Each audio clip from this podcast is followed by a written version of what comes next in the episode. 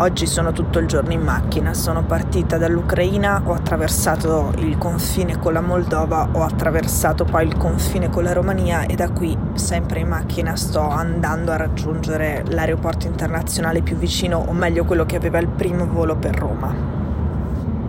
Oggi è una giornata tutta di viaggio, ma la cosa interessante è che rispetto all'ultima volta che sono tornata in Italia dall'Ucraina, ero nella corsia in cui si facevano delle file lunghissime, prima in macchina e poi a piedi per il passaggio del confine. In questo momento succede il contrario e l'ho visto sia a Odessa che a Kiev e poi l'ho visto nel momento in cui ho attraversato la frontiera la prima volta che sono venuta in Ucraina da quando è cominciata l'invasione c'era una coda infinita che andava nella direzione opposta rispetto a quella in cui andavo io e che fuggiva dalla capitale Kiev. Adesso le code sono per rientrare in città e anche ad Odessa ci sono code molto lunghe per tornare in città. E sia a Odessa che a Kiev effettivamente le persone ti dicono che i loro quartieri rispetto ai primi giorni dell'invasione adesso si stanno ripopolando L'altra grande differenza ovviamente è che mentre l'altra volta ho fatto una coda lunghissima stando ferma in piedi in mezzo a una tempesta di neve per ore prima che arrivasse il mio turno, questa volta non c'era alcuna coda al confine con la Moldova e non c'era nessuna coda al confine con la Romania.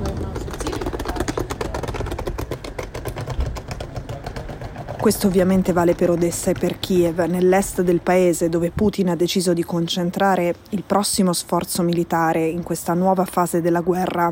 Lì invece le persone stanno scappando e il presidente Zelensky li ha invitati a evacuare la zona. Sono Cecilia Sala e questo è Stories.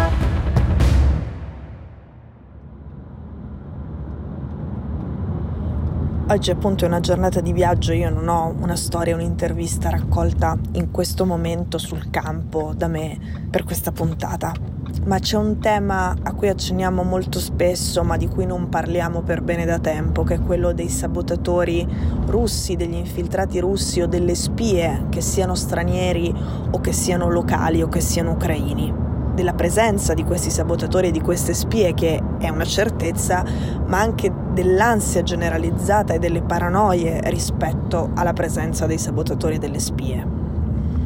Come sempre quando c'è una guerra, in questo momento in Ucraina c'è la legge marziale e la legge marziale permette di sospendere alcuni diritti, permette di sospendere alcune libertà individuali e di sospendere alcune garanzie se uno è sospettato di collaborare con il nemico mentre la guerra è in corso, lo si prende e lo si arresta. I metodi e i tempi delle indagini e dei processi non sono quelli che ci sono in tempo di pace.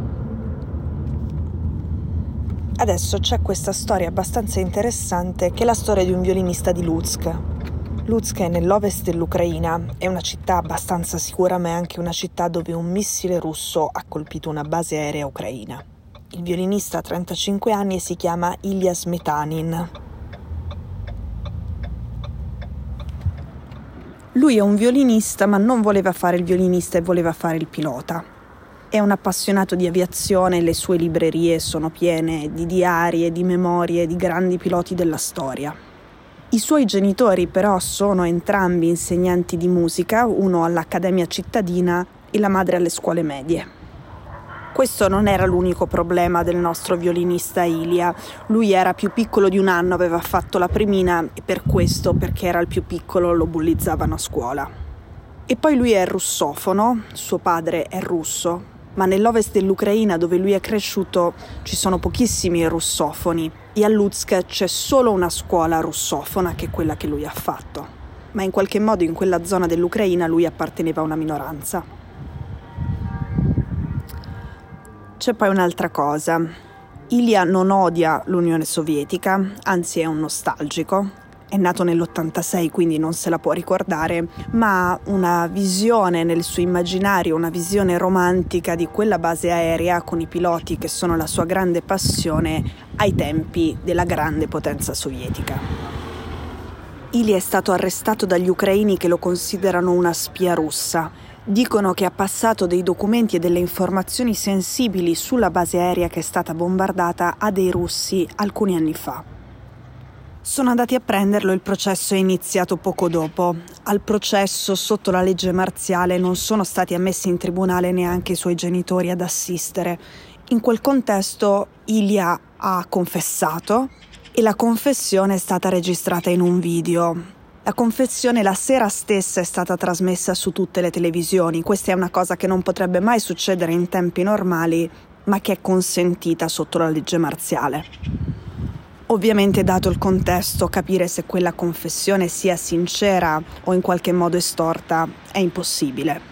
Sicuramente Ili ha parlato di cose di cui non doveva parlare con i russi prima che cominciasse questa invasione e dopo il 2014, quando i rapporti tra la Russia e l'Ucraina erano già pessimi, per usare un eufemismo, ha continuato a viaggiare in Russia e ad andare soprattutto a delle mostre e a degli eventi sull'aviazione.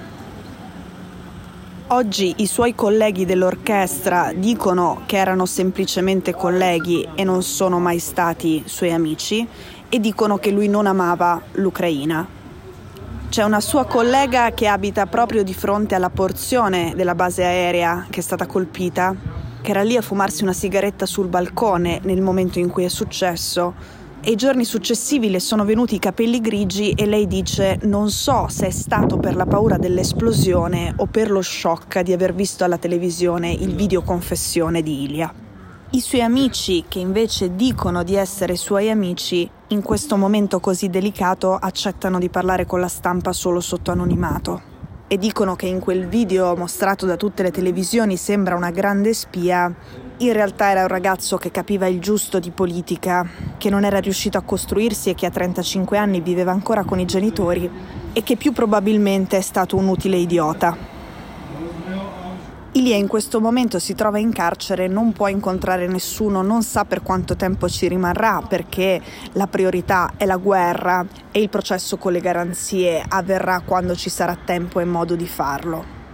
In carcere è considerato ad alto rischio suicidio e per questo non può avere con sé neanche il suo violino, per evitare che possa usarlo per ferirsi. Vado a prendere l'aereo, noi ci sentiamo domani.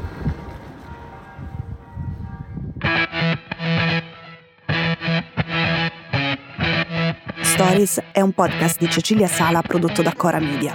La cura editoriale è di Francesca Milano. L'advisor è Pablo Trincia. La producer è Monica De Benedictis. La post-produzione e il sound design sono di Daniele Marinello. La sigla e la supervisione del suono e della musica sono di Luca Micheli.